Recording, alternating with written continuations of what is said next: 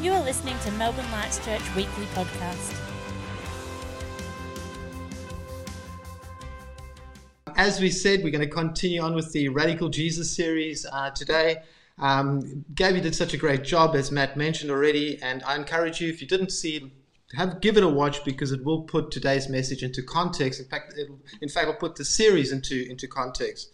And the topic of today's message is Jesus came to reveal and restore us to the Father. Isn't that wonderful? And so when you read through the scriptures, especially the New Testament, you, you, will you'll come, it doesn't take much to understand that Jesus was a radical person who came with a radical message. His message was, in fact, so radical that on many occasions people wanted to kill him for it, and ultimately they did. He came with a message that had never been heard before. He came to reveal something that had never been revealed before. In Hebrews 1, verses 1 to 2, the scripture says, God spoke at many times in various ways through the prophets, but in these last days he has spoken to us uh, by his Son, whom he has anointed heir of all things. Jesus came to, to complete and fulfill the message of the prophets but also came to bring a revelation that no prophet could ever bring about God. When God wanted to reveal himself as Father, there was only one person in the whole universe that could do that, and that was his Son. There were many wonderful things that Jesus uh, did when he was on earth, and some of these are He came to take away our sin, He came to release the kingdom of God, He came to set the captives free, He came to reveal the works of the devil, He came to die for us and be the final sacrifice. But the main reason why, why God sent his son was so that he could be revealed on earth as Father, Papa, Daddy. Isn't that a wonderful thing? Revealing the Father was the main focus of Jesus' ministry. His vision was to bring heaven to earth. His mission was to seek and save the lost. And the way he did this was by revealing the Father to humanity so that our relationship with God could be restored. And so, from the scriptures in uh, John 14, 6 from the NIV, Jesus says, I am the way, the truth, and the life. No one comes to the Father except through me. And so, there's two concepts presented here Jesus is the way, and the Father is the destination. You know, during these COVID times, my family and I have really missed going away on holidays. I don't know if you've uh, felt the same way. But it's really exciting when you uh, discover a new place you want to go to that you haven't been to before. And the first thing you, you have to know is you have to know the address of the place that you want to go to. And what we do nowadays is we pop the address into our GPS or our maps, and then if we follow the directions, then we'll get there. Unfortunately, this this the GPS has has replaced my wife's role as, as navigator, done her out of out of a position. So I apologize to Louise for that. But if you follow the directions, uh, you will reach your destination. In the same way, Jesus is saying, He is the way, He's the only way. In fact, the early church in the book of Acts was known as the way. Have you ever thought what He was the way to? Uh, there's many people in life trying to find the way to peace, the way to joy, the way to com- contentment, the way to purpose and meaning, the way to being fulfilled, the way to know who we are. The problem is they have not entered the correct coordinates into the GPS, and therefore they have not found the way to what they are looking for. Jesus came to show humanity the way to the Father so that our relationship with Him could be restored to a father son or father daughter relationship. What is the destination? Our Father in heaven is the destination. Like I said, there are many people trying to find the way. There may even be Christians on the way, but they have not yet come to know God as a good and loving Father. There are many that live good lives and they may experience the blessings of God, but they miss the real point of the coming of Jesus, which is to bring us to the Father. In John 17, Jesus is praying to the Father, giving an account of his life and declaring to the Father in prayer that he has fulfilled all that the Father has called him to.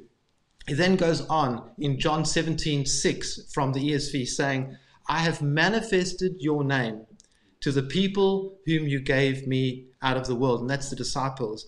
Yours they were, and you gave them to me, and you have and they have kept your word. And from John 17, 25 from the Amplified, he says, O just and righteous Father, although the world has not known you and has never acknowledged you, and the revelation of your mercy, yet I have always known you, and these believers know without any doubt that you have sent me. And I have made your name known to them, and will continue to make it known, so that the love with which you have loved me may be in them, overwhelming their heart, and I may be in them. So, what I need to comment on here is the name that Jesus manifested to the disciples in John 17 is the name Father. And there's such an emphasis in this portion of Scripture on the word Father. Jesus mentions it six times alone in this, in this chapter. And if you're anything like me, then you'll go and check. The language used here implies that Jesus did not simply teach about the name of God, he manifested, displayed, showed, demonstrated, revealed the nature and the character of the Father. He was the perfect representation of the Father on earth. A commentary on this portion of Scripture says Jesus lived out the love and goodness and righteousness and grace and holiness of God the Father. He manifested God's name to them. When he said, I manifested your name, he was saying, I revealed your nature. Believers today, you and I, have the same call and duty. Paul wrote that believers are like living letters read by the world in 2 Corinthians 3 2 to 3. Read it in your own time. Uh, with the response, we, we are like living letters read by the world with the responsibility to manifest the name and nature of God to a watching world. What becomes obvious is that Jesus did, didn't just simply come and talk about the Father, he came to demonstrate him. And you'd say, How did he demonstrate the reality of the Father to his disciples? Great question. I'm glad you asked that. By living like a son who knew who his Father was. He did not live in fear, he lived a righteous life, wanting to please his Father. He lived in obedience, walked in compassion, never failed to know what to do because he was communicating with his Father ongoingly, full of love, full of grace, brought healing, peace, and joy to the people around him. He brought his Father's kingdom to earth, and he walked in his Father's authority. That's how he manifested the name Father.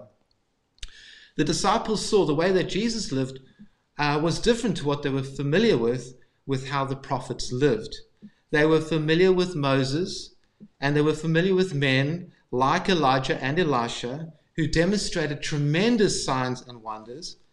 But Jesus lived a life knowing and showing that he had a Father in heaven with whom he had a personal relationship with. In his whole life, from beginning to end, Jesus manifested the name Father. That's why he came. That's why God sent him, because only his Son could reveal him. The prophets could talk about him, they could, they could teach about him, but they could not reveal him. They could not manifest him. In Matthew 11 27, Jesus says, All things have been handed over to me by my Father. And no one except no one um, and no one knows the Son except the Father, and no one knows the Father except the Son, and anyone to whom the Son chooses to reveal him. If you want to know the Father, it must be by revelation of the Son, otherwise, you cannot know the Father. Jesus has come to, uh, say, Jesus says, Come to me, all you who labor and are heavy laden, and I will give you rest, all you who are carrying burdens. If you're struggling and find it hard going and wonder if you're ever going to make it through, Jesus says, Come to me, and I will give you rest. Take my yoke upon you and learn from me, for I am gentle and lowly in heart, and you will find rest for your souls. My yoke is easy and my burden is light. So, what was his yoke and what was his burden? It was to do the Father's will. If you're struggling and you're perplexed, if you're anxious and if you're frustrated and if you're not satisfied with the way your life is going, Jesus is saying, Come to me, I can reveal the Father to you, and that will be a life changing revelation. It'll give you a new sense of belonging. It'll bring you into true rest. Honestly, there's not much rest in the world today. People look for it, but they can't find it. Do you truly know what rest is? There's only one place that you can find rest, and that's in the Father's presence. Jesus will reveal him to you. And so I'd like to mention four things that come from knowing the Father. Number one, it gives you a sense of personal identity. to get to know who you are, um, really because you know who your Heavenly Father is. You'll get to know who you are because you know who your Heavenly Father is. The sad thing is, we have a fatherless generation around us, and they're never going to be satisfied until they have a father. It's our privilege that there is uh, to tell them that there's a father who loves them and who's waiting for them. Most issues, this is a very interesting thing, most issues in the world can be traced back to father issues. People need to know God as a good and loving Father. A Heavenly Father won't condemn them, He will not criticize them, He will not point out their faults and failures. He's just waiting for them, longing to embrace them. And that word about the prodigal such a good word. God is waiting, longing to embrace you, looking out for you. Come back, come back into my arms. He's calling you. If we can get this message of a loving, good Father across to this generation, many of them will run into their Father's arms. That's what they are longing for. People are longing for that.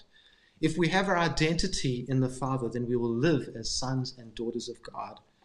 When people look at us, they will be they'll become jealous. They'll say, you know, why have they got what they have? They'll become interested in what makes us different. They will think to themselves, why aren't they taking sedatives? Why aren't they relying on drugs and alcohol to get through? Why don't they have the financial worries that other people have? And our response should be, I know the Father. He cares for me. He provides for me. Our true identity only comes from the Father. And what helps in establishing our identity is knowing what the boundaries are that the Father has placed in life for us. And I really feel God is on this, and that's why I'm talking about it today. You see, the role of earthly fathers is to establish good and safe boundaries for their children. This helps children to know what is good and what is safe. Without boundaries, we feel insecure, unloved, confused about who we are. And if you look at society today, you'll find that many people don't know what the boundaries are in life. This may be because of a breakdown in family units and, and the absence of good fathers. In fact, what you see in society today is that there's every effort to break down all boundaries because they are seen as imposing and restrictive. As a result of this, people are, feel, uh, are left feeling insecure, unloved, and confused. What I see in Scripture as a common thread when people don't know God or reject Him, they begin to push the boundaries in two main areas.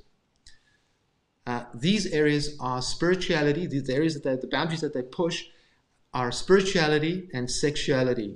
And the reason for this, I believe, is that there's a deep longing inside each person wanting to know what their value and what their worth is. So, in their quest to try and find themselves, they start searching and experimenting with spiritual things, or they try to find their worth through giving themselves to another person in a wrong relationship. And when people don't know who they are, in other words, they're confused about their identity. They begin to look at all the wrong places and experiment to try and find this, try and work this out. If you don't know your Heavenly Father, you will not understand the value of good and healthy boundaries. You will not know what is good for you. And this is harmful, this is dangerous, and it will seriously impact your life in a massively negative way. When you know your Heavenly Father, He will show you the boundaries to live within and you will know how to live in a way that pleases Him. One of my favorite scriptures is uh, Psalm 16 from verses 5 and 6, which says, Lord, you are my portion and my cup. You make my lot secure. Isn't that a beautiful? Lord, you're my everything. That's what it says, you're my cup. You're my everything. You make my lot secure. And because of that, he, he says, The boundary lines have fallen for me in pleasant places. Surely I have a delightful inheritance. And then in verse 11, he says, You make known to me the path of life. You will fill me with joy in your presence, with eternal pleasures at your right hand. When we know the Father, our boundaries are not confined and restricting. His boundaries release us into freedom and gives us security and ensures for us a wonderful inheritance. Isn't that wonderful? Isn't that a great message to be telling someone? The second thing is, um, you know, uh, the second thing you have when you, you know your Heavenly Father is that you have a home in heaven. Heaven is ultimately your home uh, because you know the Father is uh, who, the Father is, and He is there. Somebody once said that your life is like a burp in eternity. it's a bit of a, a, sort of a weird way of putting it, but it's it's a short. Your life here on earth is a short period of time in in in terms in the context of eternity. Jesus says in John six. 40 For my Father's will is that everyone who looks to the Son and believes in him shall have eternal life. Where will you spend eternal life? Jesus has shown us the way home. Heaven is the place that believers will spend eternity in. And it makes a difference when you have God as your Father. You have a home to go to. You're not a random person without a home. You're not, believe rando is a word nowadays, people. You, you're not a rando. you're not a home. You're not a homeless person. You're not an orphan. You're on the pathway that's leading you home. You're not a rando. And we should all look forward to, to getting home. Um, not before our time, but we should look forward to it. It's not a death should not frighten us. It is it is our hope and not a not a wishy-washy hope. It's a certain thing that we will spend eternity with him in heaven. That's another great message to be telling people out there. Jesus says in uh, John 14, 1 to 2, he says, Let not your hearts be troubled. Believe in God, believe also in me. In my Father's house are many rooms. And that doesn't mean there's many ways to God. That means that God has a, has a massive mansion in heaven with many rooms. And if it were not so, would I have told you that I uh, would I have not told you that I go to prepare a place for you? Jesus is in heaven preparing a place for us. Isn't that exciting? Yes. That is so exciting. We have a home in heaven. We have a Father who loves us and is waiting for us. But before we get there, though, we should aim to finish His work on earth. Jesus said, My food, my food, I've just dropped my iPad, I'm sorry. my food is to do the Father's will and to finish his work. We should be doing the same. We should be looking to finish his work on earth before we go. Um, number three, the third thing that comes from knowing the Father is total security. In Matthew 10 29, verse, uh, 29 to 31, Jesus says in the NIV, are not two sparrows sold for a penny? Yet not one of them will fall to ground outside your Father's care. And even the very hairs of your head are numbered. So don't be afraid, you're worth more than many sparrows. Now, we have a, an assortment of different hairstyles uh, in our church, and uh, I just want to say to you, zero is also a number. So if you have zero hairs on your head, that, that's a number. Mm-hmm. If you have 10 billion hairs on your head, that's also a number. But the, the, the most important thing is the Father knows. He knows exactly everything about you. And Jesus said to them about the sparrows, He says, Not one falls to the ground without your Father knowing. He also says, Do not fear, because you are more valuable than many sparrows. God wants us to be safe in His arms no matter what storms rage around us. No matter what forces, evil forces come against us, he wants us to be safe in his arms. In John 10 29, Jesus says, My Father has given them to me is greater. My Father who has given them to me is greater than all, and no one is able to take them out of my Father's hands. There's no power in the universe that can take you out of God's hand. Jesus said, My Father is great. We have the greatest Father. In fact, Diana has a testimony of getting a house miraculously in the final hour. And she, she coined this phrase of saying GOD, which is an acronym for greatest of dads. We have the greatest dad in the world. We have the most wonderful Father whose hands rolled the corners of the universe, who created angels and the stars and is worshipped by millions and millions of glorious beings in heaven. We're living in times where it's very important to be in the Father's hand. Things are not going to get, I'm sorry to say, and I don't want to be a prophet of doom, but things are not going to be getting better in the world. Life isn't going to get easier. In fact, it might even get a little bit more dangerous. It's very important to know that you're in the Father's hand. And finally, number four, knowing the Father enables us to reveal the Father. As Jesus continually revealed the Father to the, to the disciples, he commissioned them to go out and do the same. 2 Corinthians 5 18 to 19 from the Amplified says, But all these things are from God the Father, who reconciled us to himself through Christ, making us acceptable to him, and gave us, gave you and me, the ministry of reconciliation. so that by our example we might bring others to him. That is, that God the Father was in Christ reconciling the world to himself, not counting people's sins against them, but canceling them. And he's committed to us the message of reconciliation that is restoration to favor with God. Isn't that a wonderful message to be telling people? Our mission and our mandate is to point people to the Father through Jesus by the help and the power of the Holy Spirit who lives inside of us. When you know your Heavenly Father, you reflect and reveal His heart to those you're reaching out to. As Jesus manifested the Father, so do we have the opportunity to touch the lives of those around us. So, what is the Spirit of Jesus saying to us today? Engage with the Father's heart, embrace His loving nature, and express His transforming love by telling others. Jesus is the only way to the Father. And if you've been listening to this uh, message today and there's been a stirring in your heart to know God as your Father, then I'd love to pray for you today. Lord Jesus, I pray for each person responding to this message today. I pray and ask that you would manifest and reveal the Father to them. I pray that all of us would come to know our Father in heaven as Daddy, Papa God. Daddy God, I pray and ask that we would know your love and your heart for each and every one of us. I thank you, Jesus. You have shown us the way. I pray and ask that you would empower us to reveal your heart to others around us.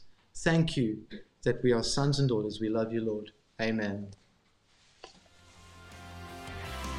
We hope you've enjoyed this week's message. If you have any questions or would like more information, please contact us at melbournelightschurch.com.au.